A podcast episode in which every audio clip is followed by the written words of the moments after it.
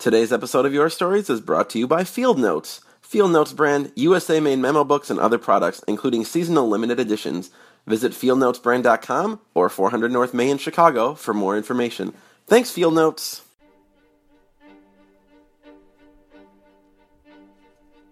Your Stories is a wonderful opportunity to share all the highs and lows of being a nerd. You know that hobby you have that you don't talk to anyone about? It's a secret you don't like to share because it might make you feel weird. Maybe you're into something different uh, comic books, fantasy football, push ups. Your Stories to me has been this really kind and welcoming space where people just have the guts to be really honest and they share their voices and their stories with everyone there, no questions asked. Uh, I've heard stories about all those things. Uh, maybe not not a lot of push-ups. I maybe haven't heard a lot of stories about push-ups. The Nerdologues is group therapy meets Toastmasters. I know there's always a place where my odd thoughts and unusual habits will be welcomed and championed in a warm, supportive environment by other nerds just like me. And what's fun is you'll see people in the audience one month, and then all of a sudden they uh, go up and tell their story. So your story becomes their story, and their story is your story, and then it's our story, and then it's a podcast, so it's everybody's story, and then you've shared it, and gosh, that's great, huh? And even if you don't think you're a nerd, you probably are. It's easily the most Midwestern thing I've ever been a part of.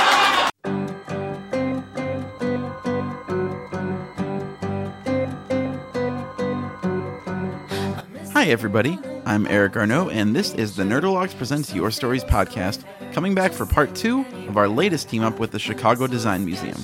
Inspired by their newest exhibit, which houses the work of radical modernist Dan Friedman, this episode is themed Be Radical, and it features stories from radical Chicagoans like Savannah Million, Sam Rosen, Roman Titus, and Joey Stevenson, plus music from myself, Katie Johnston Smith, Becca Brown, and also contemporary classical duo Connie and Katie. As always, our collaborations with the Chicago Design Museum are so fun and fulfilling. Thanks, of course, to CDM's Tanner Woodford for booking this show and the venue and making sure we all had a great time. We certainly did. Uh, so, this is the part of the intro where I typically put plugs. Uh, so, here's a big one Your Stories is going on tour. I'm taking some time off between day jobs, and I thought I would do something I've always wanted to do, so that's this. Uh, I'm hitting the road behind this show, and I would love to see you. Uh, I started planning this Let's Be Real a little later than optimal, so I only have a handful of dates confirmed right now. There are a bunch more in the works. Uh, you can keep up to date on our website, nerdologues.com, as well as our Facebook page, facebook.com slash nerdologues. But for now, here is what is definitely happening. Sunday, May 7th at 7 p.m., we're doing a tour kickoff at the Some Office Theater in Chicago, so you can come help send me off in style. Uh, Tuesday, May 9th, we'll be back at Denver's lovely Voodoo Comedy Playhouse at 10 p.m., and one founding member of the Nerdologues will be there. Uh, I wonder which one that is. Friday, May 12th at 7 p.m., we're back at the Nerdist Showroom at Meltdown Comics, celebrating the launch of a brand new Nerdologues podcast with producer Gary Lucy. Now, if I were a betting man, I'd say you can also count on a Saturday, May 13th show in San Francisco, a Monday, May 15th show in Seattle, and a Friday, May 19th show in Minneapolis. And there are definitely other shows on the table, uh, looking at Portland, looking at Montana. We'll see what comes through with those. But here's my call to you. If you're a listener west of Chicago, I'd love to see you at one of our shows. It would be great to know you're out there. And if you have a story to tell, or a venue that needs some entertainment, we would definitely love to hear from you. Send an email to yourstories at nerdologues.com and let me know who you are and where you are. We'll get together and make some last minute tour magic. It's going to be a blast. So that's exciting. Another exciting Nerdologues thing our second card game is now up on Kickstarter. Now, you've heard about this a couple weeks in a row, but it's very important. Uh, it's called Competition Kitchen, and it's a cooking show game with a Nerdologues twist. The game even includes cards designed by cooking luminaries like Mario Batali, Ina Garten, Marc Summers, and more. There's about two weeks left to fund this bad boy, and we'd love it if you could check it out. Hit up Kickstarter and search Competition Kitchen, or check out our website or Facebook page for more info. Alright, guys, that was a lot of plugging. We'll be back next week with more tour news. Until then, let's get to these stories.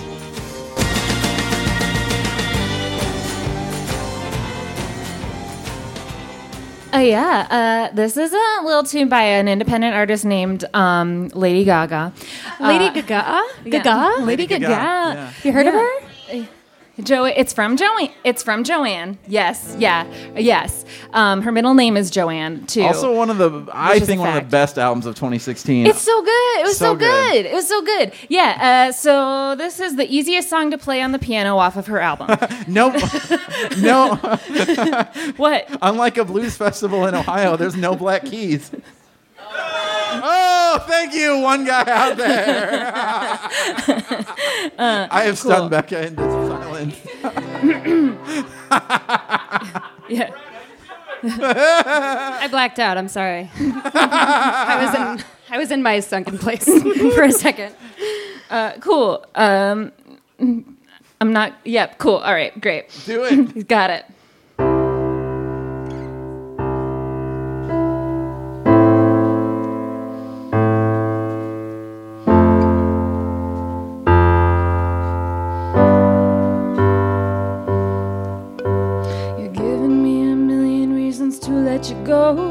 You're giving me a million reasons to quit the show. You're giving me a million reasons. Give me a million reasons. Giving me a million reasons. About a million reasons. If I had a highway, I would run for the hills. If you could find a dry way, I'd forever be still. But you're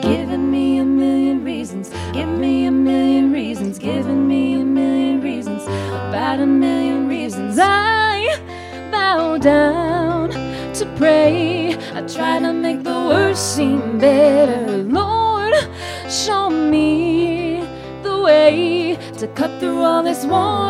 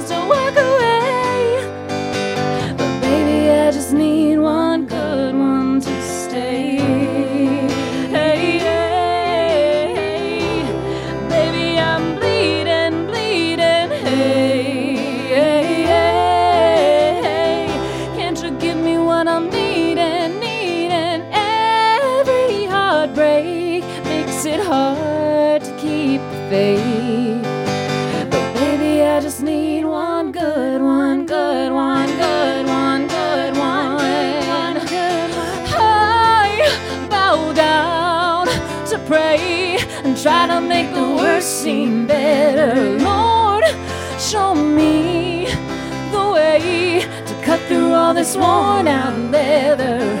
I got a hundred million reasons to walk away. But baby, I just need one good one, good one. Tell me that you'll be the good one, good one. Baby, I just need one good one to stay.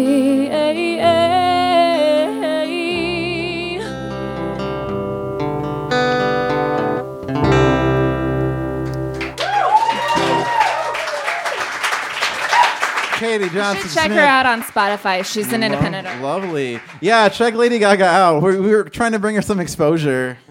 Here's another real indie hit uh, by two artists who certainly never topped the charts in their day. This is one of my favorite songs of all time. Let me know when you're ready. I'm good. You're good? All right. Well.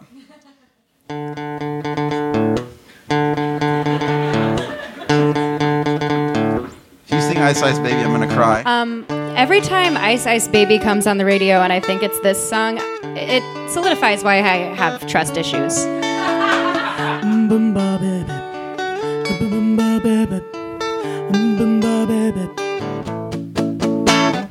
Pressure pushing down on me, pushing down on you. No, no, no, no. Under pressure, it burns a building down, splits a family in two.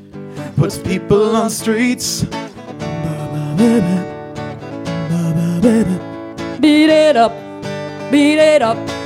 That's okay. It's the terror of knowing what this world is about. Watching some good friend scream, let me out. Pray tomorrow takes me higher. Pressure on people, people on streets. Da-da-da. Ba-da-da-da-ba. Okay. Chipping around, kick my brains around the floor. These are the days it never rains, but it pours. It oh, baby. Beat up, up, up, up. Boo, bub, up. Bail up.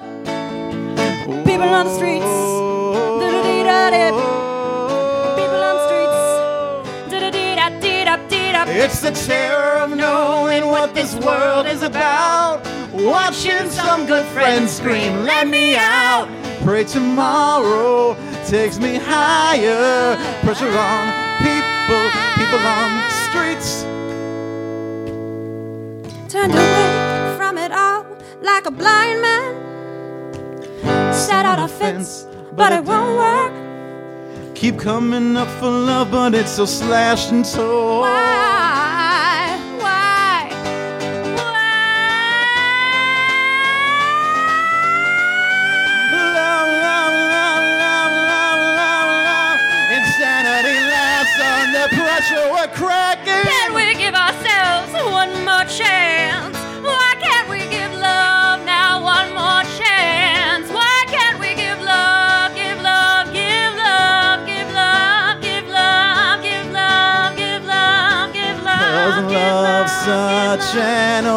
Old fashioned word, and love dares you to care for the people on the People on the edge streets. of the night, and love People dares you to change our way of caring about ourselves. This is our last dance. This is our last chance. This is ourselves under pressure. Under pressure, Pressure.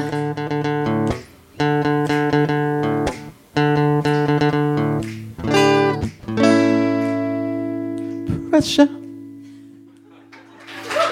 thank you. Hell yeah. That was fun. God damn, that's a good song. Oh, one of the best. That was like, even though it was such a sad day, one of my favorite tweets the day David Bowie died was, well, now God can hear Under Pressure the way it was intended to be performed finally.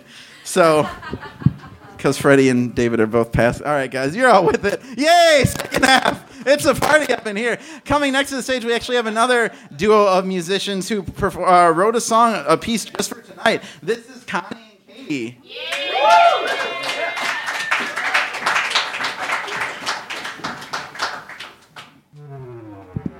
Hi, guys. So, uh, real quick shout out to the guy who read Tanner's email.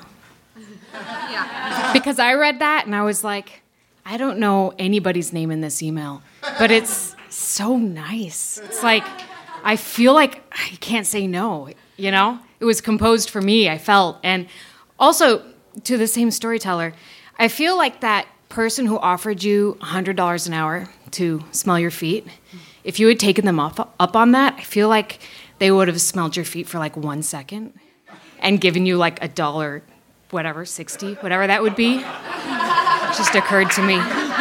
Um, we're Connie and Katie. Uh, we wrote this piece this week for this podcast, and it's called Invasive Species.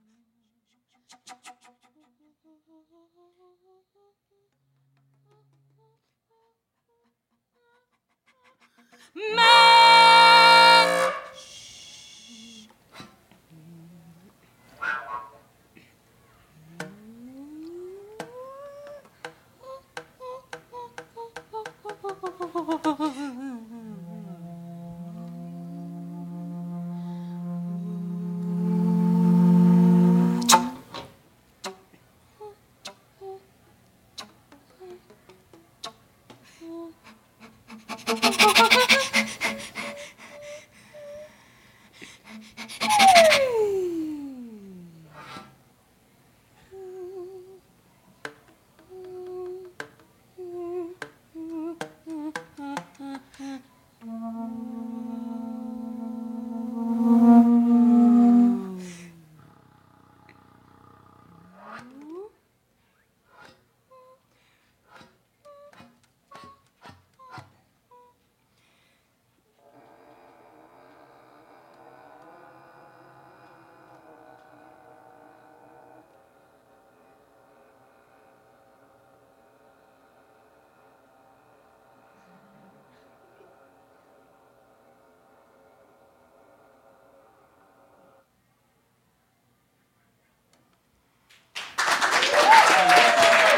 Thank you. Connie and Katie, everybody, that was radical as fuck. Hell yeah. Give it up. All right. I know my music, but what are, what are those instruments? That's a, a bass clarinet? And a bass flute. And a bass flute. I've never seen a bass flute before. Hot damn, that was awesome. Okay, great. So, one of the hosts of the Roboism podcast, this is Savannah Million.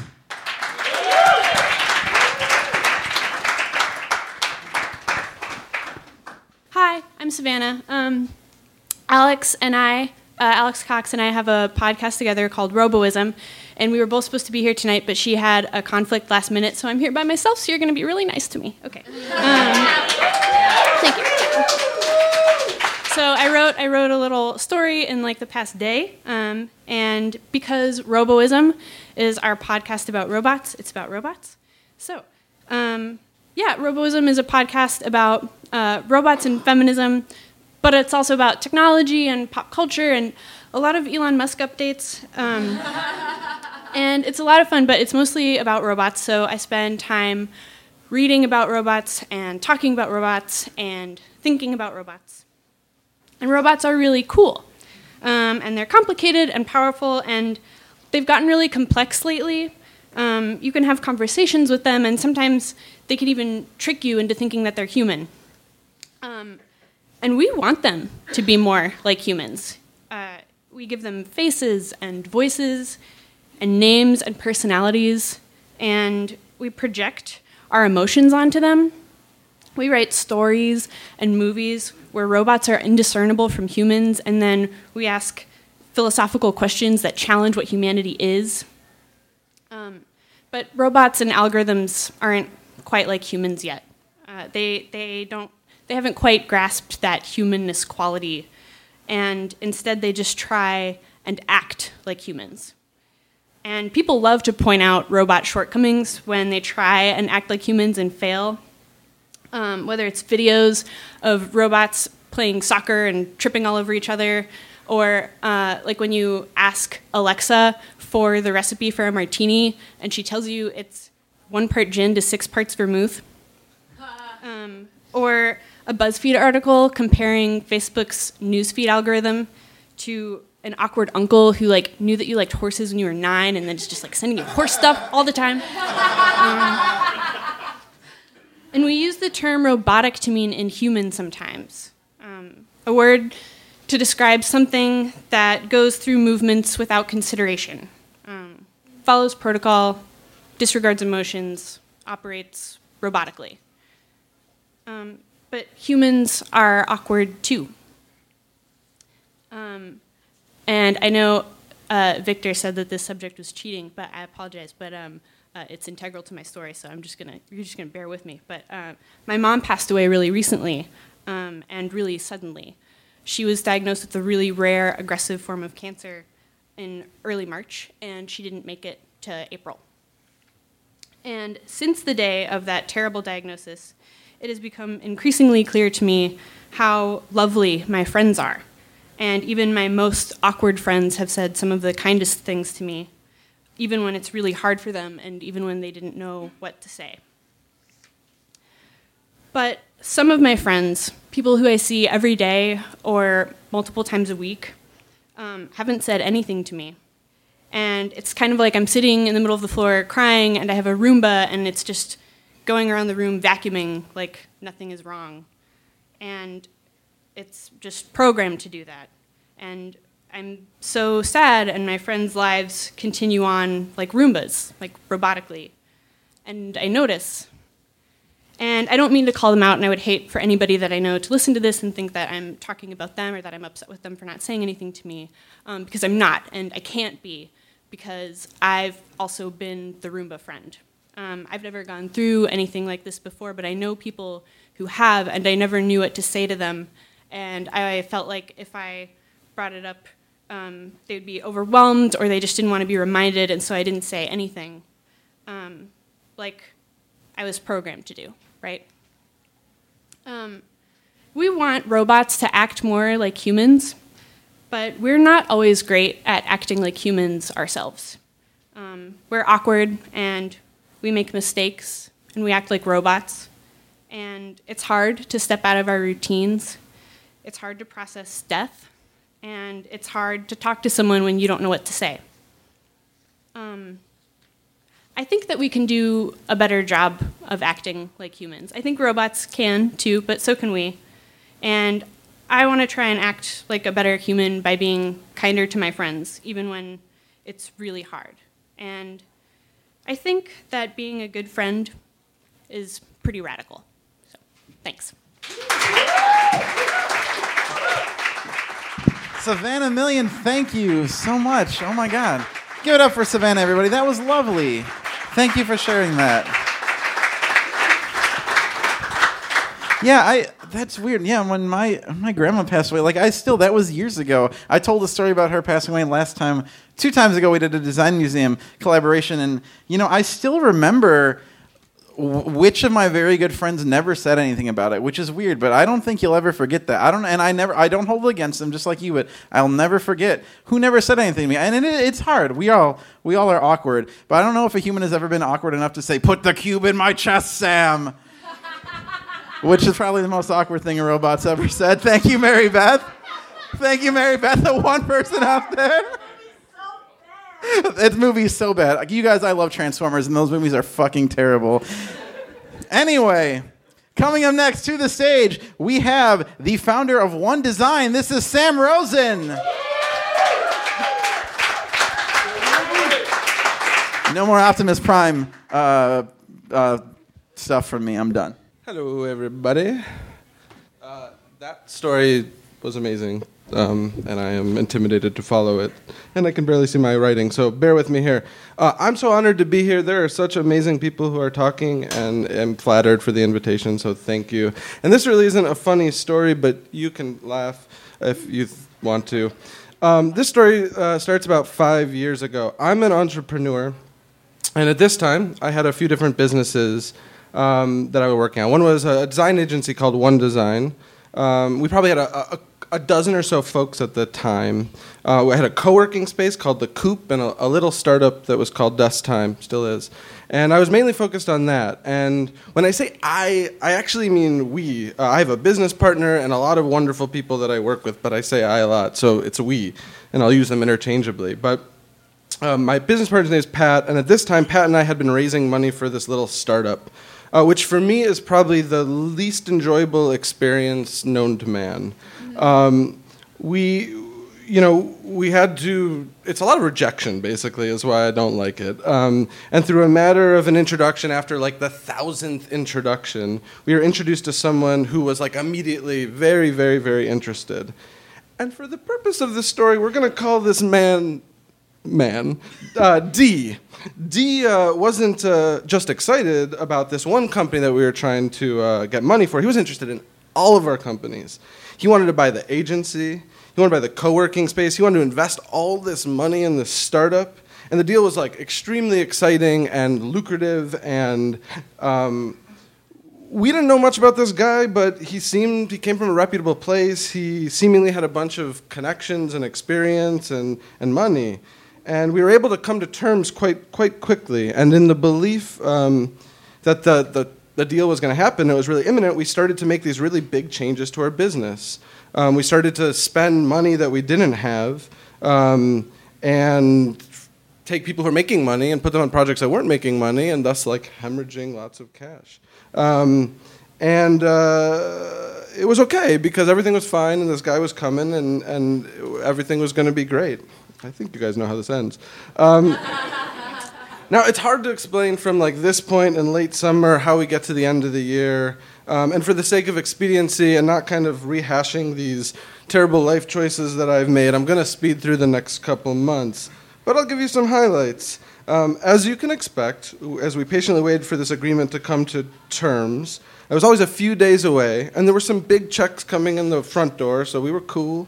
And for months we had these like shady dealings that kept happening. These included fake wire numbers, misleading cropped photos of checks, just like outright bold-faced lies to my face that could only be made by an asshole psychopath named D. Uh, and it became increasingly clear that D was not whom he represented, and seemingly he did not have the means or the skills to, uh, to make this thing happen. But at this point, is the end of the year, and Pat and I were, we were way down the rabbit hole. Uh, a kill deal would be a kill to all of the businesses. And at this point, you know, there's a dozen people and their families and their respective mortgages and their respective car payments, and we all would have been screwed. So we reluctantly pressed on, and we believed uh, we could get a deal done uh, if we just like made it forth and worked amicably towards each other. So this story really culminates uh, around New Year's Eve. Uh, we had given this scumbag uh, till the end of the day to, to do the deal. Um, and it was the last day of the year. And I think the deadline we gave him was 11 a.m. We had a signed agreement and money in the bank in escrow by 11 a.m. And by some miracle, after like five, six months, the agreement was signed before 11 o'clock, but the money was not. And the, until the money was there, the deal wasn't going to be done. So we, you know, he pleaded with us, like, give me till the end of the day. And we'd waited six months at this point. So we're like, fuck it. What's a couple more hours?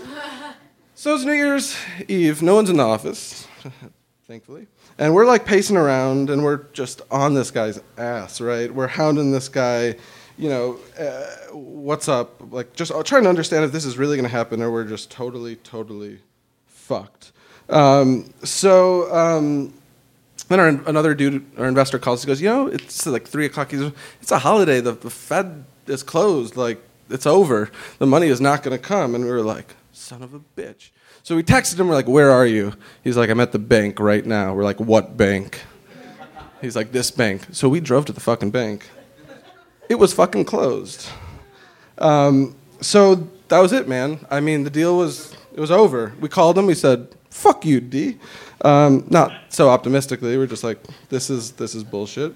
Um, and uh, and the deal was done. And I drove Pat uh, home, and I was devastated. I mean, you know, uh, it was New Year's Eve.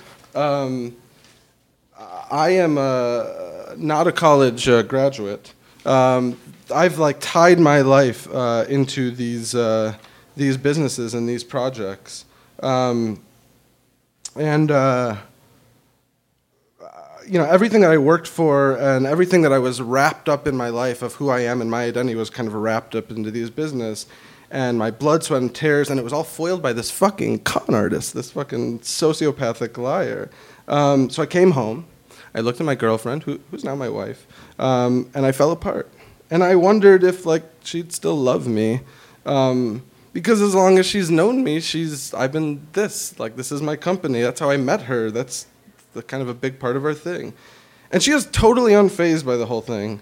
It was very clear that she did not care, and that was not comforting because like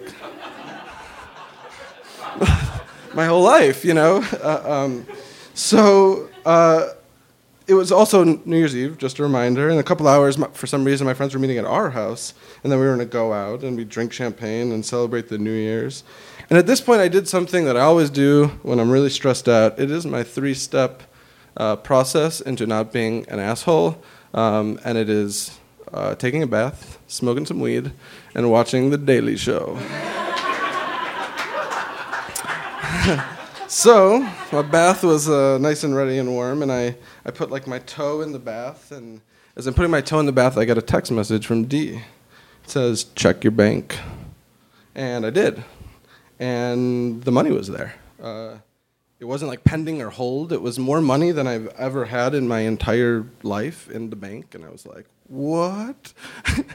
um, and I knew something wasn't right, but I knew that the story like wasn't going to end right here. But it was New Year's Eve. I had more money in my bank account than I ever had before, so I took my bath.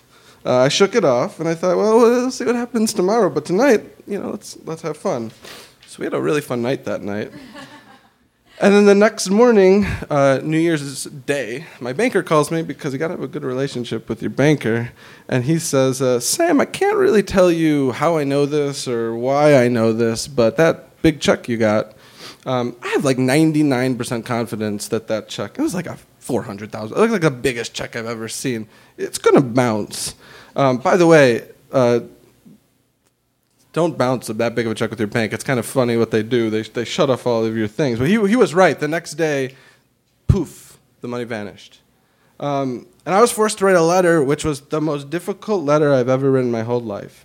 And it was to all the people that I worked with. And these are people that I love and care about. There's some people there over there. And um, it was basically like, hey, um, uh, well, I was nicer and more succinct, but basically like, uh, you lost your job and uh, I can't pay you for last month yet, and uh, ha- Happy New Year.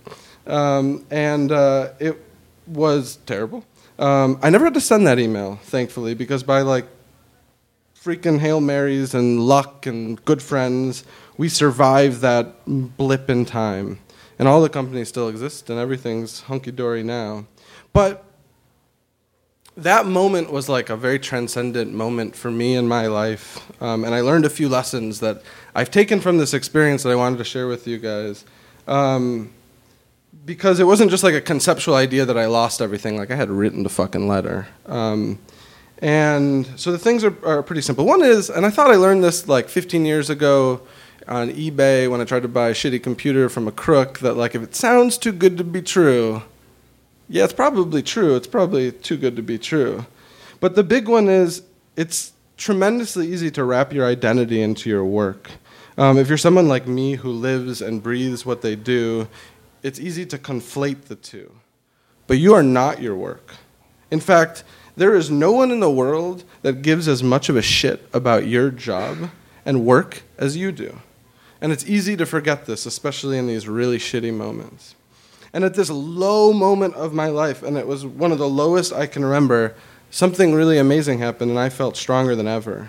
Because all my friends and my family and the people around me that cared about me, they didn't falter. Um, I've been a good person to them. I've always been honest with them, and I've built meaningful, long-lasting relationships with them. And in this like terrible moment, they had my back. Um, and I, I remembered in that instance that I had real friends and folks in my life that would take care of me. Uh, I had bought enough meals for other people and let people crash on my couch and listen to their stories when they were out of luck and, and gave them advice. And uh, I knew in that moment that I wasn't going to end up hungry or on the streets.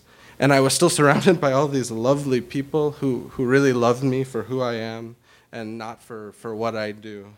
And I think at the end of the day, that's, that's all that really matters. So that's my story. Thank you, Sam. Sam Rosen. That was great. As someone who has closed a business that he ran, it is it is very hard. Also, raising funds is the, like the worst, and asking people for funds is terrible. So, guys, at the end of the show, I'm going to tell you about the Nerdologues' new Kickstarter. Hey. No, it's pretty cool though. It's pretty tight. All right, but we have two more storytellers first. Coming next to the stage, the founder of oh Sojourn Fair. I can't read my own writing. Also, a famed grower of mushrooms, the edible kind. This is Roman Titus. Oh, you got a mic. I'm sorry. Um, so it's been said that uh, failures are not, or failure is not just for failures; it's for everyone. Uh, failures have more experience. So this is a story about uh, failing and roadblocks and overcoming all of that, uh, or what I call tripping to perfection. Um, so two years ago, I started uh, growing mushrooms based on a TED talk that inspired me to start growing, try to grow mushrooms in my apartment in uh, Chicago. Um, during that time, I probably threw away over 100 pounds of sawdust and birdseed and wheat bran uh, and mason jars um, from all of the uh, failed experiments that I did uh, during that time. Um, whether it was from fermentation or scorched birdseed or trichoderma, which is the entire, like, the enemy of a mushroom farmer. Um, tons of failures along that line. But what that led to was understanding how uh, the mushroom growing process, uh, from petri dish to fruit, how that works. What what all is, what all it takes to get, you know, from step A to step Z, um, as well as understanding what my landlord thinks is. Uh, the appropriate amount for a ruined bathtub drain. Um, uh, so once I understood that, I started growing mushrooms in my apartment. Uh, I took over two spare bedrooms, a spare bathroom, um, my living room, my kitchen, like all of this had taken over. Um, and one weekend, it was Thanksgiving. I went home for to Ohio for I think five days. I came back. I found a tray of mushrooms that should have been a hundred mushrooms, you know, small, medium sized, nice. I'd cloned them well, so they should have been all the exact same.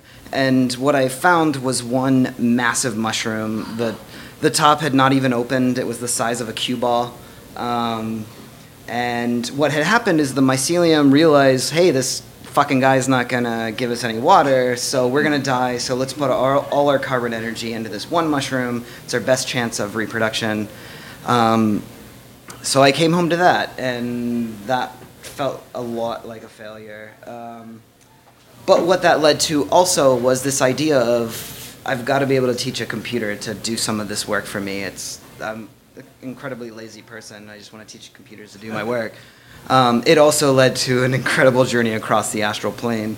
Uh, um, but all of that then. Yeah, it's slow in the uptake. It gets there. Uh,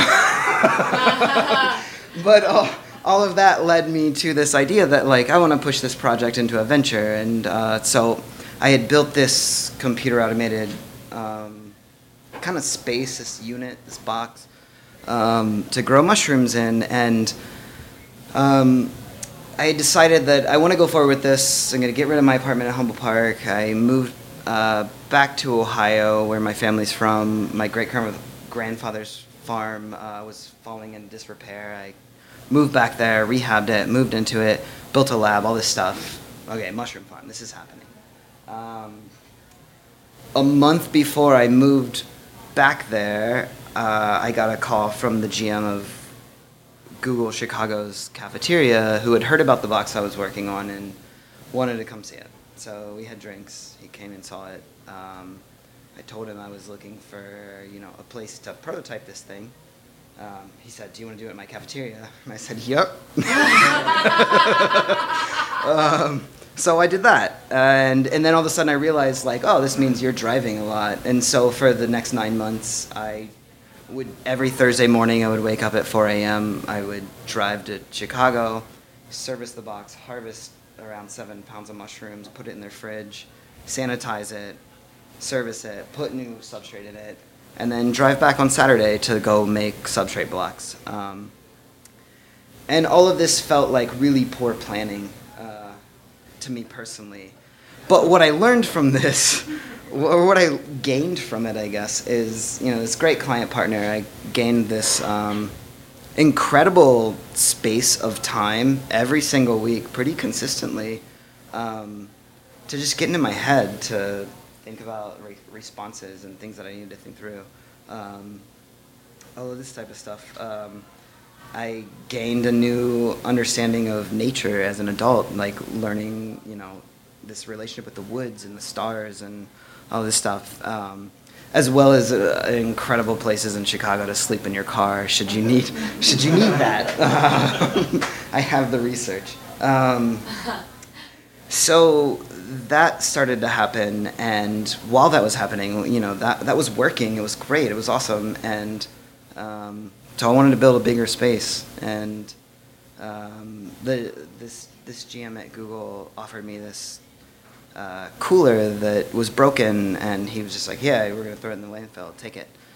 So I took it, I fixed it, and I modified it so this smaller space that was building, growing like seven pounds of mushrooms a week, could now grow 50 pounds of mushrooms a week. And we were 85% done. The hardware was all done. We were getting ready to put code on it uh, to start testing it to uh, to launch it in their space. And I get a phone call from this GM um, that they were bringing in a third party food service agency to run all of the cafeteria, and he was out, and all his vendors were out, which means that I'm out. And um, after several thousand dollars of investment into this product, this unit that was going to go to this specific place, um, which ultimately wasn't where I thought the entire project was going. Um, it's pretty disheartening. Uh, but that forced us to start looking at um, at ourselves as farms and not necessarily looking at a, a myriad of places um, where we're growing on site and you know a, a, a small a smaller space uh, located in one single space that uh, we were growing mushrooms from. Um, and then that led to starting to talk to a mushroom farm. So, okay, we're going to be our, mush- our own mushroom farm. Like, we're not going to do it on site. We're going to do it here. Let's talk to this mushroom farm because what I want to do is build systems. I don't, I, in the long run, I don't want to be a mushroom farmer. Um, I just want to, you know, I want to, I want to sell guns to the revenu- revolutionaries. I don't want to be a part of the revolution. Uh, like, I just want to feed it. Um, and uh, so started down that path. Um, and found a really great partner. Um, went down this path for three months, and literally a couple weeks before signing final paperwork, uh, some of our due, di- due diligence um, brought up some information that drastically changed my position on the partnership, um, and ultimately kind of ruined the partnership, and totally. Uh, in my mind, you know, uh, uh, ruined the amount of work. So the, the prior to that three months of work towards this one direction that um, no longer exists, and so now I have to backtrack three months to back where I was before I started this conversation, and then pick up from there, um, which is incredibly frustrating. But um, but that ended up leading to uh, something that I don't exactly know what happens next. I, I don't know what happens next because that's actually what's happening right now. Um, and what I do know is uh, that it's going to go somewhere. Um, that somewhere will probably not be where I would have expected it, and it wouldn't be if you asked me six months ago, "Where do you want to go?" If you forced me to give you an answer, I would have said something, uh, but it wouldn't. That wouldn't be where we're going to go next. Um, but what I do know is that wherever it goes, it's going to work out, and it's probably going to be radical. And that's where I am. Thank you, Roman Titus, traveler of the astral plane. Dr. Roman Titus Strange, everybody. That was awesome, guys. We have one more storyteller tonight. Kind of the reason we're all here. Uh, she is the event sorceress of Soho House. Maybe we'll edit that out. Joey Stevenson, event sorceress.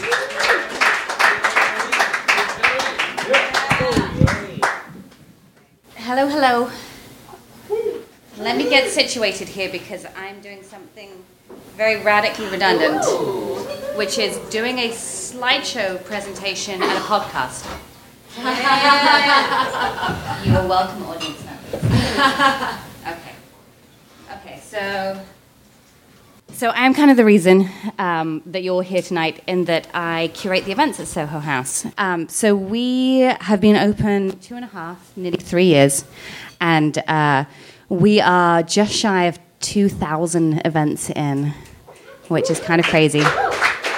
Um, kind of gives me shudders and jitters just thinking about that.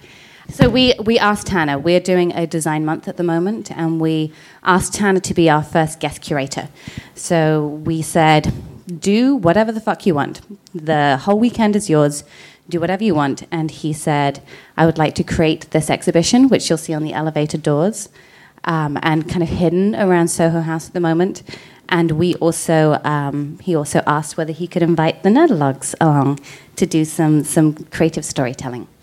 Um, so, uh, I guess the, the story that I'm about to tell, and by the way, podcast listeners, there is a Mondrian slight style image with Michelle L'Amour, a famous burlesque superstar, and a a dancer from Joffrey Ballet, who is the only person who can fit into the 23 inch waist Playboy bunny vintage uniform that she's wearing up on the screen. You're going to have to bear with me because I'm going to have to, to talk through the, the imagery. Um, so, what I do as the event programmer here is I'm, I'm basically uh, a magazine journalist, which is my past, but brought into the present. I, I try and unearth Chicago stories, tell them, celebrate them, like the, the Nerdologues. And our two epic moments during each year is Halloween and New Year's. And so I, I've done everything from ask James Bond, not the spy James Bond, but the master projectionist who does all of Roger Ebert's movies when he was alive and who set up pretty much every single vintage reel to reel projection setup in, in North America. We've gone to his secret private cinema right through to, to curating an event with Camp Wandawega, uh, which I'll tell you all about after the event if you want more details. But we've, we've um, done something with them, done a pop up up on the roof with vintage canoes and, and grass lawns up on the roof in our swimming pool here. Okay, so there's a lot of Playboy Bunny up on the screen. This is our staff. They all had to volunteer to wear this. Um, but the thing that I wanted to talk to you about was why the hell I'm putting up lots of Playboy imagery. Um, so, like I said, one of our um, biggest events of the year is is Halloween, and for Halloween 2015, um, one of the things that I decided that I would love to do as the event, and when I say the event, I mean all six stories of this building activated and telling different stories, was the birth of Playboy. So I love Chicago. We're not just Soho House, we're Soho House Chicago. So we try and unearth and really celebrate Chicago stories. And so what we did for this one was tell not just Playboy, but the birth of Playboy, born in, in Chicago in the 1950s. So Playboy is obviously pretty protective about its uh, logo and its name. So I asked Christy Hefner, daughter of Hugh, whether we could have their blessing to tell the, the birth story, the, the, the origin story of her father's empire, um, because we didn't want to get sued. Um, and she was a sweetheart, and she enabled access to the full Playboy archives from the past, and also um, all of those Playboy bunny outfits that you see on, on the screen behind me. Um, it's actually one of the few patented uniforms in America. There's there's very few, including like army uniforms. The Playboy Bunny uniform is is one of the few patented uniforms, and so they've never let anyone else apart from staff wear them ever. Um, so these ones are a combination from the TV show and also from uh, Playboy Club Miami from from the uh, the late seventies. Next part of the story, everyone is seeing what is a giant grotto that we built up on our swimming pool roof. And it's got a waterfall entrance, and there's a very lovely couple of members in the front, and there's also in the top right hand corner a very naked lady.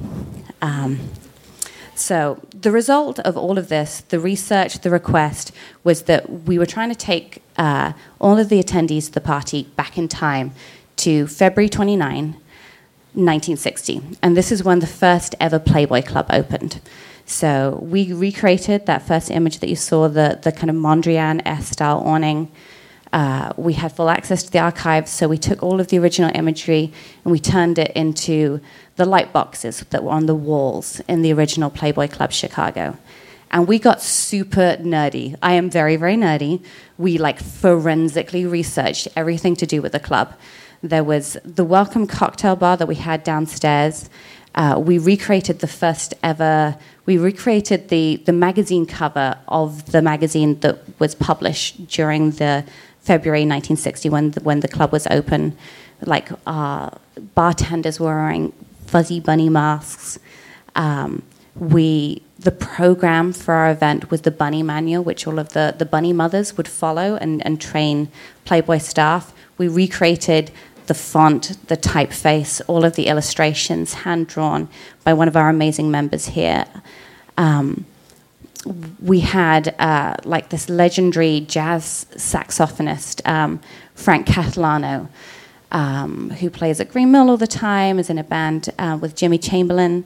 Um, he researched again forensically the original playlists that were at the club. Um, and, you know, just in a more general, it's a party, so it was fun. We did everything from Playboy bunnies, petting real bunnies, down in our gym and boxing ring. There was a roller disco party. This uh, image in the corner was a rather risque performance by Michelle L'Amour, and she was recreating the character of the Femlin, which is one of the illustrated characters that appeared on the front cover of the magazine, but also was on the dishware that Playboy served um, their food on in all of their clubs. Um, we built this grotto. There was a lot of nudity, and and and possibly a lot more than nudity. Um, so let's just say a lot of babies could have been made that night. Okay, so this is the lovely Christy Hefner. uh, in the turquoise nightdress. Everyone had to wear vintage 1960s pajamas. And then next to her on the left is her brother Cooper Hefner, um, both both Hef's um, children. Um, so actually, um, the lovely Tanner, my my new close bud, uh, he invited Christy to come here tonight and to speak, um, but unfortunately, already she already had a prior engagement. So um, I'm kind of secretly glad that she couldn't make it because although I'm talking a lot about a party that we did, um, and I'm talking a lot about Playboy, um, the one thing, the, the reason why I wanted to talk about it was because I wanted to talk about her father. And if she was sat there in the audience in front of me, I would have been deeply mortified. Different podcast. Um, but I would have felt really awkward talking about her father in front of, of, of daughter and also sort of like editor in chief of his magazine Empire at one point. So um, I know Christy is going to listen to this podcast after we're done. So uh, uh, hi, Christy. Uh, thank you for making the party happen. Uh, you are a legendary human being. So I'm gonna click forward one more slide, and we have actually an image um, from the magazine um, from the early 60s. So this is getting a little bit more into Tanner Woodford territory here. Um, we have uh, George Nelson, uh, Wormley, Saarinen, uh, Eames, all of the greats um, in furniture design here. Um, so the the one thing that I wanted to kind of like end on was actually instead of me telling a personal story, was just talking about somebody that I consider um, as someone who's radical. And I'm not an expert in this at all. Like, you know, I'm a, a magazine journalist, I'm a, a, fascinated neophyte, and I don't, don't purport to be an expert. And I'm also not going to get into any of the kind of like arguments around uh, Playboy and feminism and the objectification of women. Um, I just wanted to share something which was very personal, which for me was the thing that I learnt when I was doing a deep dive into this topic. Um, and it changed my perception. You know, everyone envisions him as this, you know, 90 year old gentleman wearing very silky pajamas. Um, and regardless of the fact that that in its own way is very radical self branding, uh, it was something that really changed my opinion. And when I was researching the, this party, I did read a lot of the articles, a huge amount of the articles.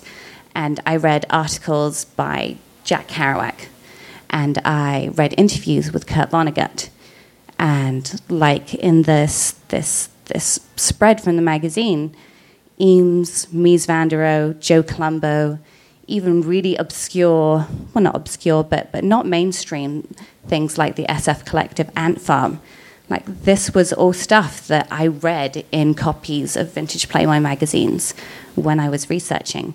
And, you know, it was really interesting and fascinating and mind changing that I saw this magazine that I had a different opinion about taking modernism mainstream.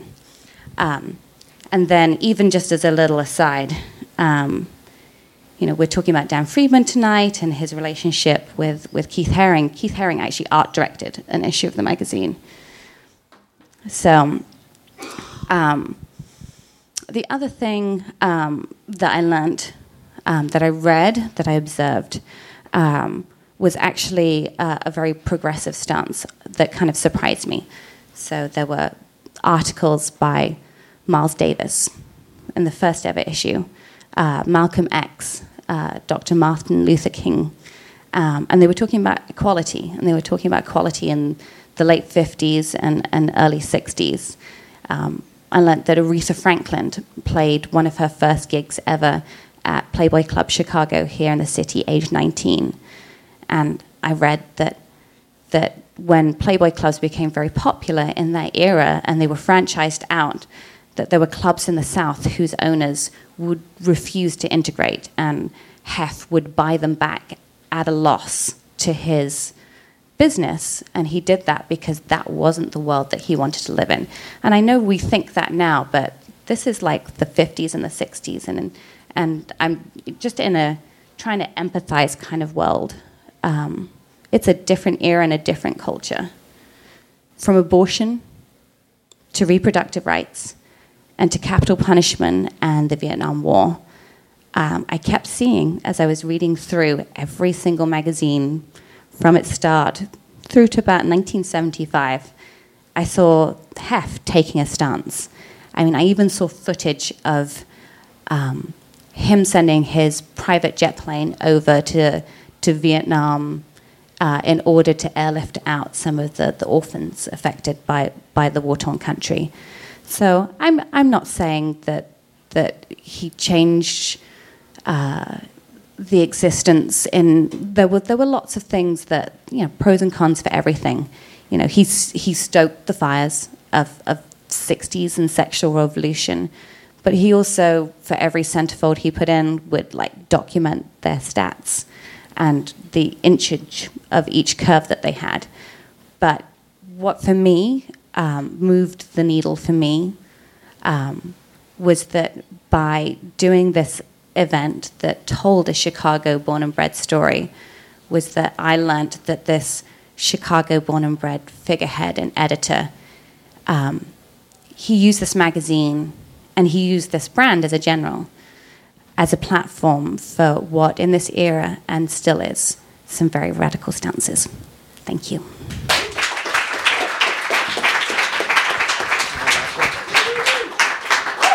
Joey Stevenson, everybody.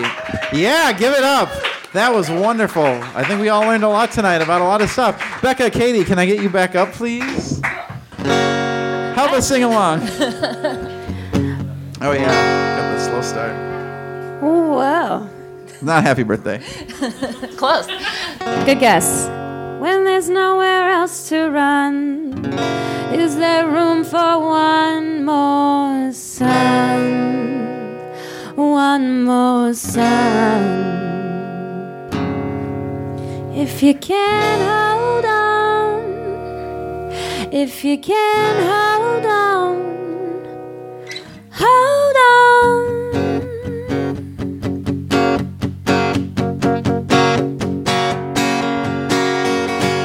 I wanna stand up, I wanna let go. You know, you know, no, you you don't. I wanna shine on in the hearts of men. I want a meaning from the back of my broken hand. Another headaches, another heartbreaks. I am so much older than I can take, and my affection, well, it comes and goes. I need direction to perfection. No, no, no, Help me out, yeah, yeah. You know you gotta help me out, yeah, yeah. Oh, don't you put me on the back burner. You know you gotta help me out, yeah, yeah. When there's nowhere else to run, is there room for one more son? These changes ain't changing me, the cold-hearted boy I used to be. Yeah, yeah, you know you gotta help me out. Yeah, yeah, don't you put me on the back burner. You know you gotta help me out. Yeah, yeah, you're gonna bring yourself down. Yeah, yeah, you're gonna bring yourself down. Yeah, yeah, you're gonna bring yourself down. All right, here's the part where y'all earn your keep. If you don't sing along, this show never ends, okay? we'll stay here all night. I got soul, but I'm not a soldier. I got soul, but I'm not a soldier. I got soul, but I'm not a soldier. I got soul, but I'm not a soldier. I got soul, but I'm not a soldier. I got soul, but I'm not a soldier. I got soul, but I'm not a soldier. I got but I'm not a soldier. I got soul, but I'm not a soldier. I got soul, but I'm not a soldier.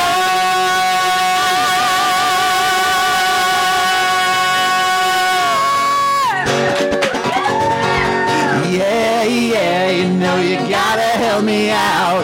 Yeah, yeah, oh, don't you put me on the back burner. You know you gotta help me out. Yeah, yeah, you're gonna bring yourself down. Yeah, yeah, you're gonna bring yourself down. Yeah, yeah, oh, don't you put me on the back burner. You're gonna bring yourself down. Yeah, yeah, you're gonna bring yourself down. You're gonna bring yourself down. Last call You're gonna bring yourself down. The battle is won with all these things that I've done. all these things that I've done.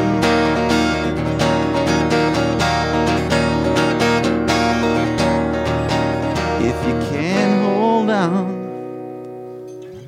if you can hold on hold on,